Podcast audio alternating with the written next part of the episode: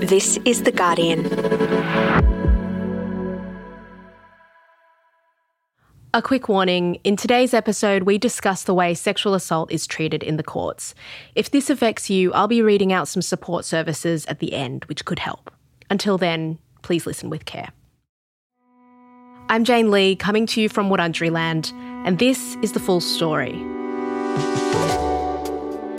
Australian playwright and former lawyer Suzie Miller has taken the world by storm with her one woman play Prima Facie. And the Olivier goes to Prima Facie!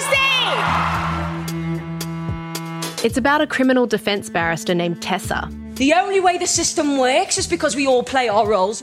Who finds herself on the other side of the law We each tell a story, when she herself is sexually assaulted. and the jury decide which story is the one they believe. The play has sparked major changes in the UK courts, and now it's being released as a novel. So, how is this story changing the conversation on sexual assault? And what impact has it had in Australia? Today, Suzie Miller on improving the legal system for sexual assault survivors. It's Tuesday, the 17th of October.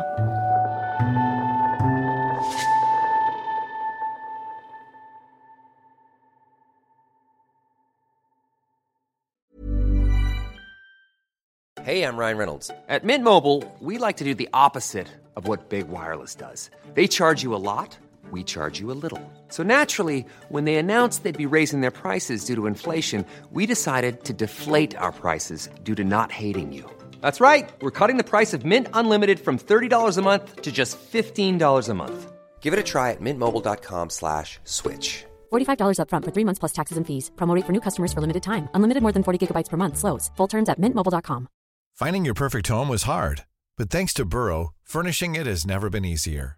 Burrow's easy to assemble modular sofas and sectionals are made from premium, durable materials, including stain and scratch resistant fabrics. So they're not just comfortable and stylish, they're built to last. Plus, every single Burrow order ships free right to your door. Right now, get 15% off your first order at burrow.com slash ACAST. That's 15% off at burrow.com slash ACAST.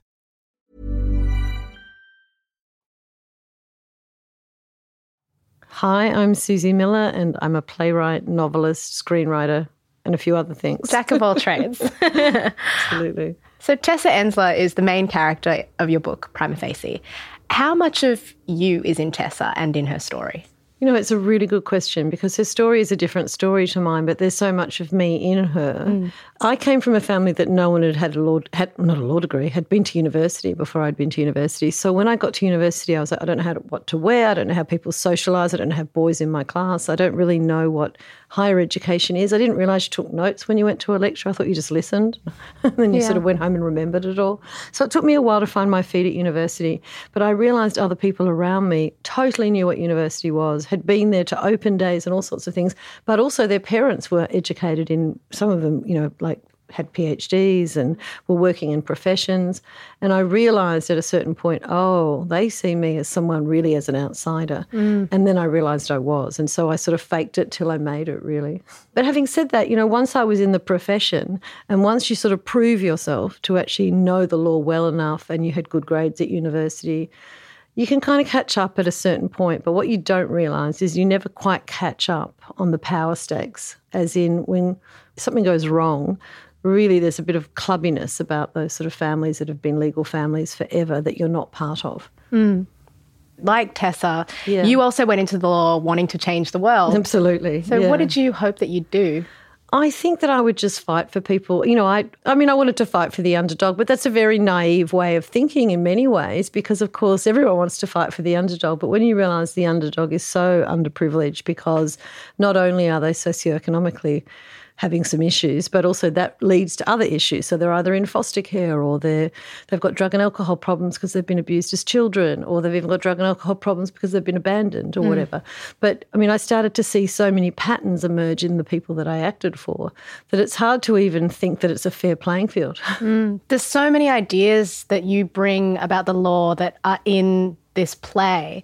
And it's made such an impact. I mean, I watched the play earlier at the Melbourne Theatre Company and I was amazed by I mean, I'm I'm invested in all of the things you're talking about, but I, mm-hmm. I was so struck by how difficult it is to make a subject as challenging as sexual assault and a world as insular as the legal profession so compelling to such a broad audience. Oh, thank you. Thank so, you. So, congratulations. I mean, Thank you. It took a while. I mean, it took me while I was at law school thinking about it and planning it for years. Mm. And then one day I said, I think I know how I can do it. And it was before Me Too, like literally just before Me Too broke. So I never thought it would go on. Yeah. But when I wrote that play, I basically wrote the novel and adapted the play from the novel. So now the novel's out there because I wasn't a novelist before this. Right. So before you were a playwright, you were a criminal defense lawyer. Yeah. And I know that you've drawn on all of that experience for this story. And both of those jobs require a fair deal of storytelling. Absolutely. So, one of the jobs of a criminal defense lawyer is sometimes when someone pleads guilty or when they are found guilty, uh, that they get sentenced, as people usually know. And it's often a judge that will do the sentencing or a magistrate. And what I realized was I was getting such good results from my sentencing because when I stood up for a sentence submission, I would actually tell the story of my client. I mean, I worked with young people under 25 who were living on the streets, that worked in the sex industry, that had drug and alcohol problems, had mental health problems, I mean, and lots of other issues in between. And so I would stand up and say to the magistrate or judge, you know, this happened to this person at three. Where was the state then? They didn't intervene. They sent them back to a home where drug and alcohol reigned. Then this happened to them when they were five. No state intervened. Then they went to a state school, and when they went missing, there was not a lot of intervention or no one picked up on some of the issues that were happening at home. Mm. Now, finally, they're before the criminal justice system, and you want to put them in jail. So, what I'm saying to you is let's see what we can do for the state to give them the opportunity to actually have some healing and go forth as a mm. productive member of the community rather than at 21 going to prison, which we know is going to increase their prison time and institutionalize them possibly for life. Mm. And so I would set up a system of like social care and social work and like drug and alcohol rehab and so forth, and a mental health um, facilitator. And so I've got all this set up ready to go today. It's all ready to go, but if you say no, it all collapses, and then they never have access to that. So you make it easy for the judge or the magistrate to go, okay, I'll give them that chance, because no one wants to run the risk that they've given someone non-jail period if they're going to go out and do something that's going to be on the front page of the Herald or the front page of the Guardian. Yeah. so yeah. Yeah, I mean, it's interesting in the context of sexual assault. Mm. You argue in the book that the criminal justice system isn't actually about finding out the truth, it's about telling the best version of the story Mm. Exactly. of the allegations. So instead of finding out the truth, you're finding out what you call legal truth. Yeah, So can yeah. you just talk me through that a little bit? Absolutely. And, you know, I, I used to explain to my kids when they were young what I did when I went to court because they said, well, what do you do? and so I came up with a really basic way of explaining it. But actually, I realized it actually helped me explain it to non lawyers as well. So it's not so basic, but it's basically, I would say, I would take my client's story and re narratize that and tell the judge's story.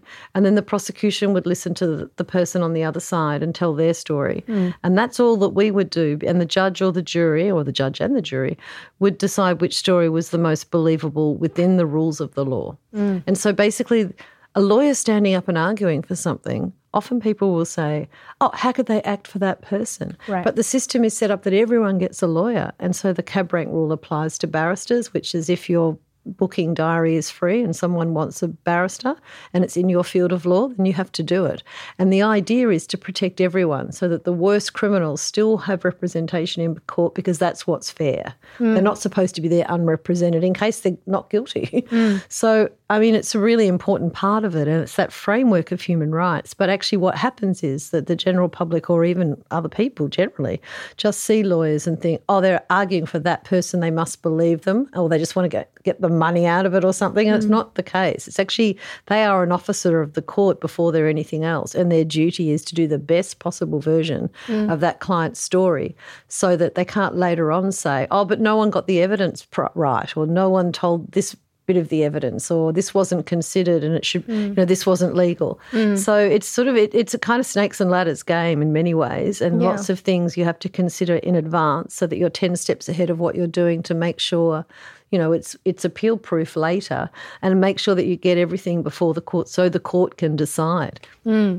Well, I mean, if it's about finding the best version of the story, hmm. um, or the mo- the one that has the most legal truth in it, rather than Yeah. finding out the actual truth, I guess what impact does that have on sexual assault survivors? Well, what happens is there's only two people usually in a sexual assault allegation, and it's a woman usually and a man usually, and it's usually as perpetrator and victim. Hmm. And the victim's story is her version of what happened, and the male story is no, that's not what happened. It was consensual. That's you. So when it's about consent, and the axis of proof is around consent, it's like it's not even did she consent or not. Hmm. It's did he know she was consenting or not. Hmm. So even if she absolutely wasn't, and they can prove that well he didn't know that, then it's it's not sexual assault. Hmm. So that's the really hard thing. There's no outside witnesses, and you know, and the actual place where the evidence is is the woman's body.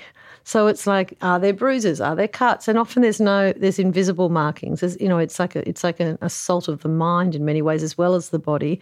And the mind carries the trauma, but the body is healed or it hasn't actually shown anything in photographs and so hmm. forth. You know, and also if you'd had consensual sex previously, it's not such a big deal to find other sort of forensic evidence. So it's a really, really hard one. And it was interesting to me is when I was putting the play together and also the book when I was in London and I was talking to some friends of mine who are judges at the Old Bailey, and one of them said very firmly, that a court of law is not the right forum. It, it's an incorrect forum for sexual assault because it actually just re traumatizes the victim and it doesn't actually get to anything that's actually a, a commendable outcome. Mm. Well, I mean, Tessa devotes her life to the legal system because she believes that it provides justice. Yeah. She says, law is indeed a tool for good. But mm. you write that one in three women are suspected to have been sexually assaulted, mm-hmm. and yet only about one in 10 ever report that to police, and only about 1.3% of perpetrators are ever convicted of their crimes. So, mm. do you think the law really is a tool for good? Well, I did when I started out, obviously, but now I think, you know, I think the law has to catch up with contemporary society. So, just for example, this idea of affirmative consent is, you know, the onus is on the perpetrator to say, Oh, I, I checked in. I said, mm. Is this okay? Having said that, it's still he said, she said. So if he says he did that, there's only her to deny it. Mm. So it's a very tricky thing to find even the legal truth, let alone the actual truth. And because of all the rape myths within the community, even in the jury system, and all of us, even here, have some, even if we hate that we have them, we mm. go, oh my God, what was she? She was wearing that. And, and uh, you can wear what you like, you can drink what you like, and you can you can have sex throughout the night, and then you can say, no, I've changed my mind, I don't want to do it anymore Yeah, both those things can be true. all of those things can be true at the same time.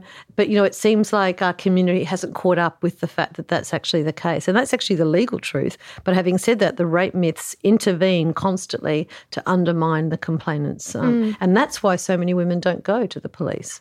And they mm. don't report it, or if they do, they don't want to go to court because they think this could be disastrous for me. I could be seen to be a liar about something that's so traumatic for me, and that I have such an outrage that it happened, and so much I think one of the other awful things is that of the sexual assault victims that I spoke to, every single one of them blamed themselves.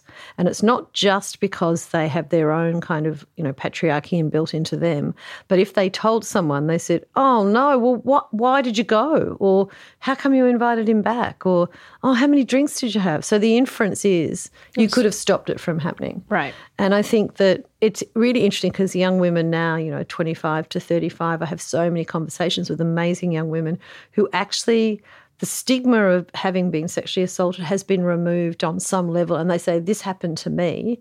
And I didn't report it because I didn't trust the system. Mm. And I think the other thing is that, you know, if you look at various high profile cases, you realize if the system doesn't seem to work or it breaks down in the process of the of the hearing, then we basically do the same kind of arbitration around what the water cooler at work or I think he did it or I think she's lying. So it just becomes a court of popular opinion, which is the absolute opposite of what the justice system is there for. It's actually to provide a framework. Right. Instead, it perpetuates all of those Myths, exactly. myths. Yeah. Why do you think it is that we still find it so hard to believe women who've been sexually assaulted, including women as well?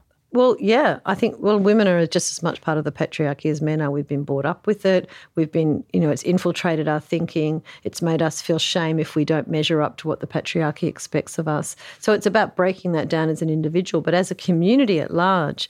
I mean, if you've come from generations and generations of male judges, and not, not just male judges, white, male, quite wealthy judges, and politicians making the law, they're looking at it from their perspective. So the responsibility was always put back on women in terms of sexual activity, and they're the ones that they're the ones that should stop it or should say no or whatever. Mm. And so there's all this kind of shame attached to it and blame attached to it.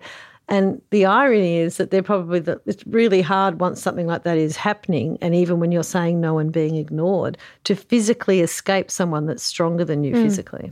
Yeah, so the shame continues, just evolves into a different version of that shame. Yeah, and I think the shame gets worse because then if you have the guts to tell someone, someone's first reaction isn't, how dare he? It's like, what were you wearing? yeah. What, what, did you drink? And I think that continues whether people like it or not. That just, mm. And even really interestingly is that the actual play of the book, which went, um, they had a screening of the actual play that Jodie Comer was in in North Northern Yorkshire for 3,000 police officers.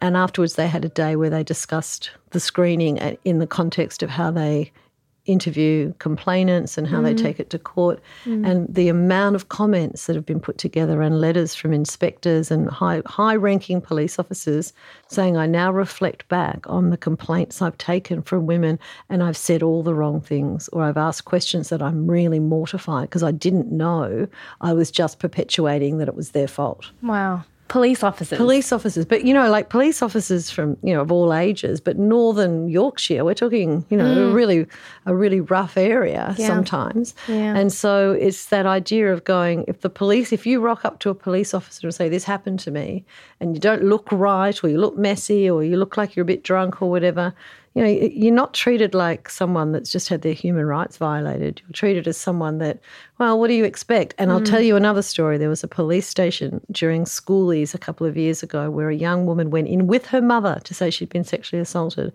And the police officer on the other side of the counter said, We don't call that rape here, we call that regret. Wow. That's in Australia in like in you know in the last five years. Wow, uh, that makes me very sad. I mean, you mentioned the police viewing. Um, mm. Prima facie is directly changing or influencing the law on sexual assault overseas.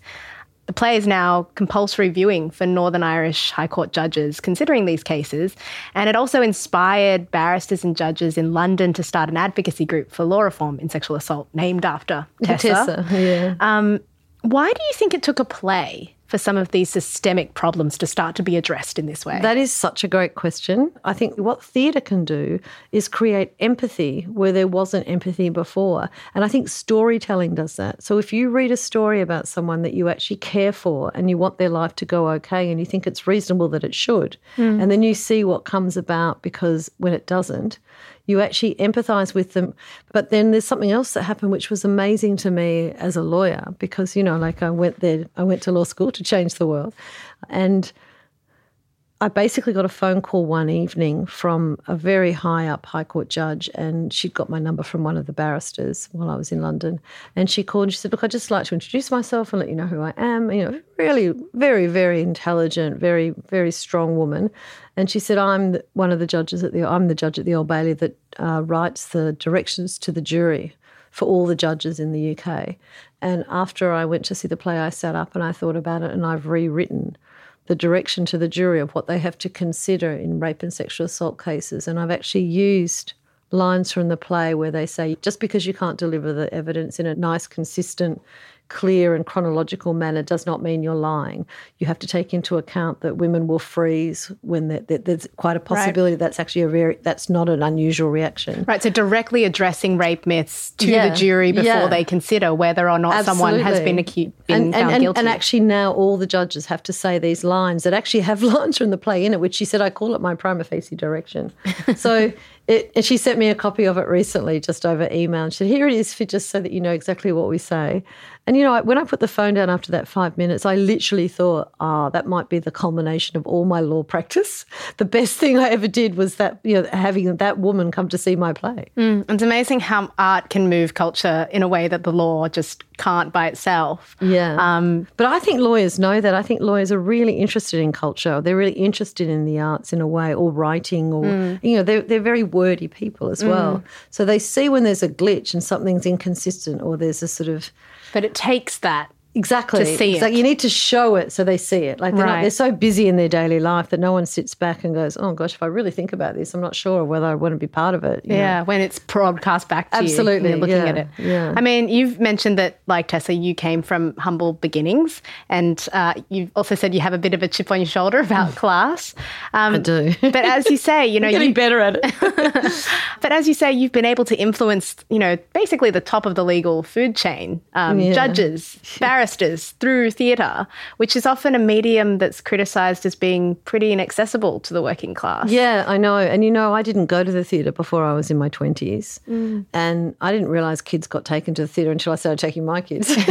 But how do but how do you feel about that? I feel, look, you know what I feel? I feel quite humbled because I also feel that I was, you know, really fortunate to be able to be a playwright. I mean, you know, like um, my mother wouldn't have been able to be a playwright. So, you know, like to be a lawyer was already like, wow, my parents were so excited. Also, a little bit like, oh, we don't like lawyers, they do horrible things, you know.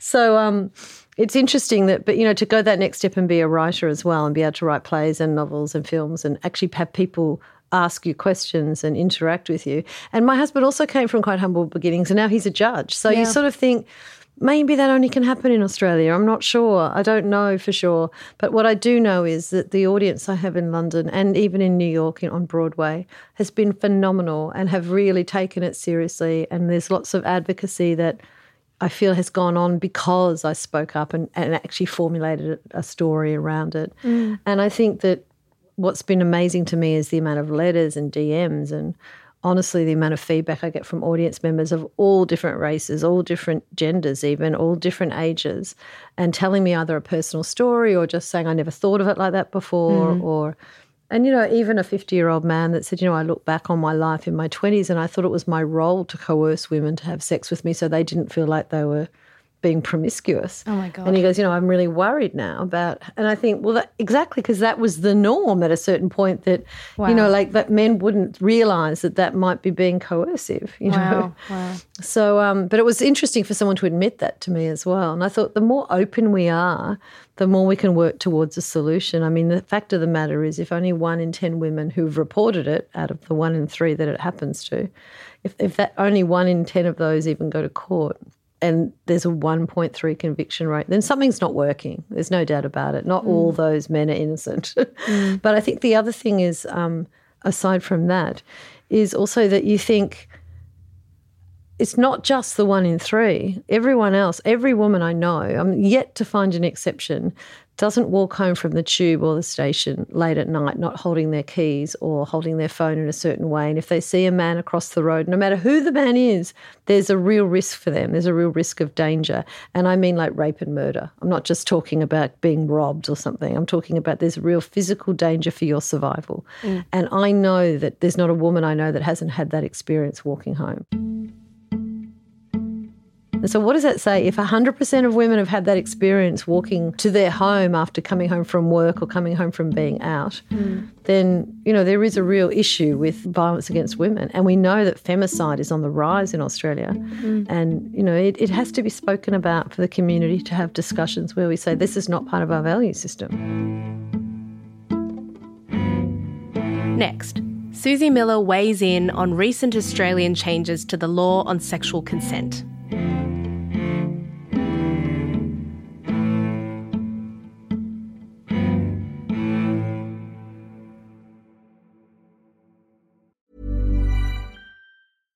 I'm Ryan Reynolds. Recently, I asked Mint Mobile's legal team if big wireless companies are allowed to raise prices due to inflation. They said yes. And then when I asked if raising prices technically violates those onerous two year contracts, they said, What the f are you talking about, you insane Hollywood ass?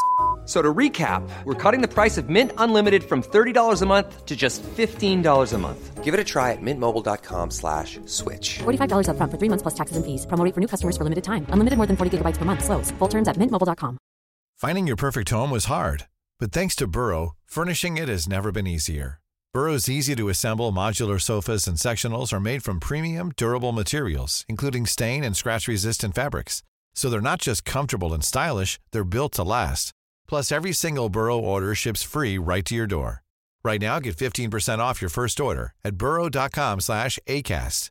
That's 15% off at burrow.com slash ACAST.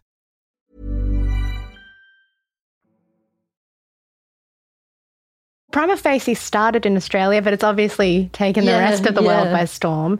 Has it had the same impact in the Australian legal system? So we had one night at the Griffin Theatre in Sydney, which was just for women lawyers. So we had like 400 women lawyers, like, and you had to be legally trained. So you weren't just a lawyer. We had politicians. We had Tanya Plibersek there. We had five judges. We had QCs, and now they're well, they're SCs in in New South Wales.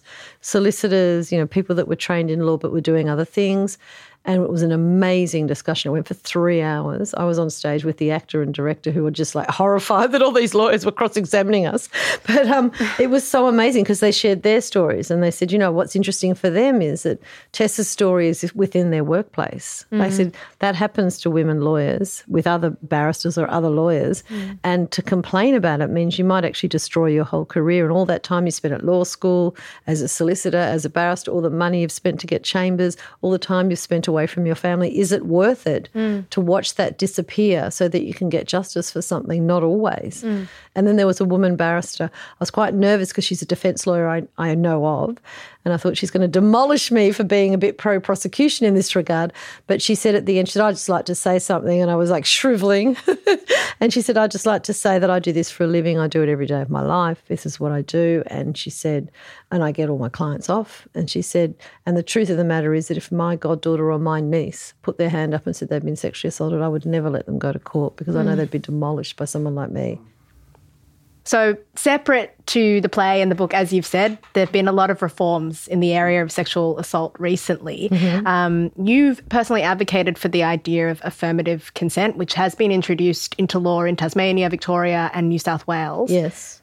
Firstly, can you explain for our listeners what affirmative consent is if they haven't heard of it? Sure. Affirmative consent is that you don't just assume consent, you actively seek it out in hmm. many ways. So you don't just assume that someone by not fighting you is consenting. It seems really basic, right? Right. But in the past, that wasn't the case. If someone wasn't moving or wasn't responding to you, That you was could enough. assume consent. Yeah. I mean, I often say to people if you went into a nursing home and there was an elderly person there and you basically just decided to sort of do something to their stomach or punch them in the in the arm or something, you, you can't just go because they didn't say anything. They they were consenting. I mean, it's crazy to think that you can access anyone's body without consenting, without ac- actively seeking consent. So. Um, affirmative consent expects there to be either an obvious consent from the female, or you've actually asked for the you've affirmatively secured consent. How do you think that could make a difference to the way these criminal trials are run? Well, I think the first thing that it does is it doesn't expect the woman to be on trial the whole time without having any expectation of the male person in court. Mm. So that if the woman can actually say, No, I definitely wasn't, and these are the things that happened to my body. I mean, you know, if if there's no physical evidence, it's really just on the woman's evidence. And basically, if you demolish the witness in the stand and give them all sorts of reasons why they're lying and how inconsistent their evidence is because they're not remembering it properly, then you just, you know, there's nothing stands up. Mm. But if you actually then say, well, hang on, we don't think that this is as easy as you think. So what did he do to um, uh, like ascertain consent? Like, but even even that that's not enough to be honest, because often that's just he said she said all over again. So I don't know what the answer is, and if I did know, I would be a one person law reform commission. But, I mean, because lots of law reforms have looked at this, but it, I think the best information I got was from that High Court judge in the Old Bailey in London, and she just said it's not the correct forum for it. This way of cross-examining a, a, a witness. Right. So you know, there's you can argue for all sorts of things, but there's always a cost. Yeah, and I guess the underlying problem is the system is not set up for these kinds of crimes. Absolutely, absolutely.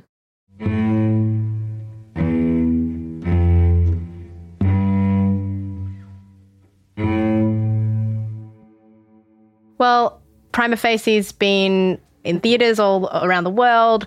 You're releasing a novel now, and soon it'll be turned into a movie. How has it been for you developing this one story into all these different mediums? I have absolutely loved writing the novel. I just got to dig in beyond my own with no actors, directors, producers, just me and the words on the page. And it's been delightful working with editors. It's just been a really lovely experience. Mm. Writing the film has also been a great experience, and I've got a different input from like like a visual input from the director there, so it's quite different again. Mm. Uh, they're all very, very different, I have to say. Unlike the play, the person playing Tessa is a Tony, Emmy, and Grammy award winning actress, Cynthia Erivo, who is mm. a black British actress. Mm-hmm. What do you think this will add to the story? It's already added so much to the story because it's infused into the writing now. But what will it will add is a different community's perspective and also that idea that I mean, I've got a lot of my friends at the bar in the UK who work out of the Old Bailey are black women who are amazing, and they've really just been so generous with their storytelling of some of the things that happened to them. Like, for mm. example, being being at the bar and someone assuming that, that they're the client, you know, awful things like that. But even aside from that, just I mean, for many of them, there's not there's not many black judges, so it's sort of recognizing that you're up against something else as well. You've started a really big conversation on sexual assaults and about how the legal system unfairly treats women survivors. Where do you think this conversation needs to head next? I think it has to head to a place where we really interrogate from all different angles how we can make the system work better for complainants. So from the minute that something happens and they go and make a complaint to police, so that like out of the one in three, the one in ten that does go to the police is the numbers are higher and that they have some choice along the line as to whether they want to actually activate the case now or they want to sit on it for a while. To recognize their trauma as they're retelling that story, to recognize the trauma they go through in court, to actually not assume that they're lying as a first port of call, which seems to happen often. And I think really the most important thing for me is to educate the greater community in terms of saying this is not the shame of the victim, it's the shame of the person that did this to them. Mm. And we need to educate everyone, like, you know, the older generation, the younger generation. And I had a really interesting experience when the first preview of Prima Facie that went to Sydney, the very first time it was on stage with an audience. And we had a group of 14 year old boys there from a private school. And they were so excited and they loved it and they queued up for the autographs of myself and the actor. And then one of them said, all excited, almost jumping up and down, said, I didn't even know that was rape. And I thought, well, therein lies the problem. Oh I mean, if young boys are about to head into that bro zone from 15 to 23, I call it the zone where they leave their mothers behind and stop listening to what their mothers are saying and start listening to what boys are saying. If they're already thinking like that, we're really in trouble. so I actually really call upon men to actually really be a mentor to to young men, like big brothers, sort of big co- older cousins, like fathers, to actually go into that zone and have those uncomfortable conversations with boys as a man that's looked up to by them. That was Suzie Miller, author of Prima Facie, which was published by Pan Macmillan Australia. If listening to this episode affected you in any way, support is available at the National Domestic Family and Sexual Violence Counselling Service 24 hours a day on 1800 RESPECT. That's 1800 737 732. That's it for today. This episode was produced, sound designed, and mixed by Daniel Simo. Theme music was by Joe Koning. The executive producer was Hannah Parks. I'm Jane Lee.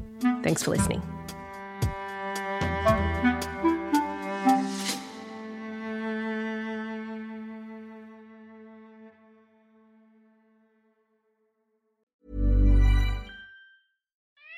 We love our pets, but when the floor is covered in fur, that's harder to love. Eufy X10 Pro Omni Robot Vacuum has powerful 8000 PA suction to make hair vanish from floors in just one pass. Plus, the roller brush has automatic detangling for easy hands free maintenance. Want to know more? Go to eufy.com, that's EUFY.com, and discover X10 Pro Omni, the best in class all in one robot vacuum for only $799.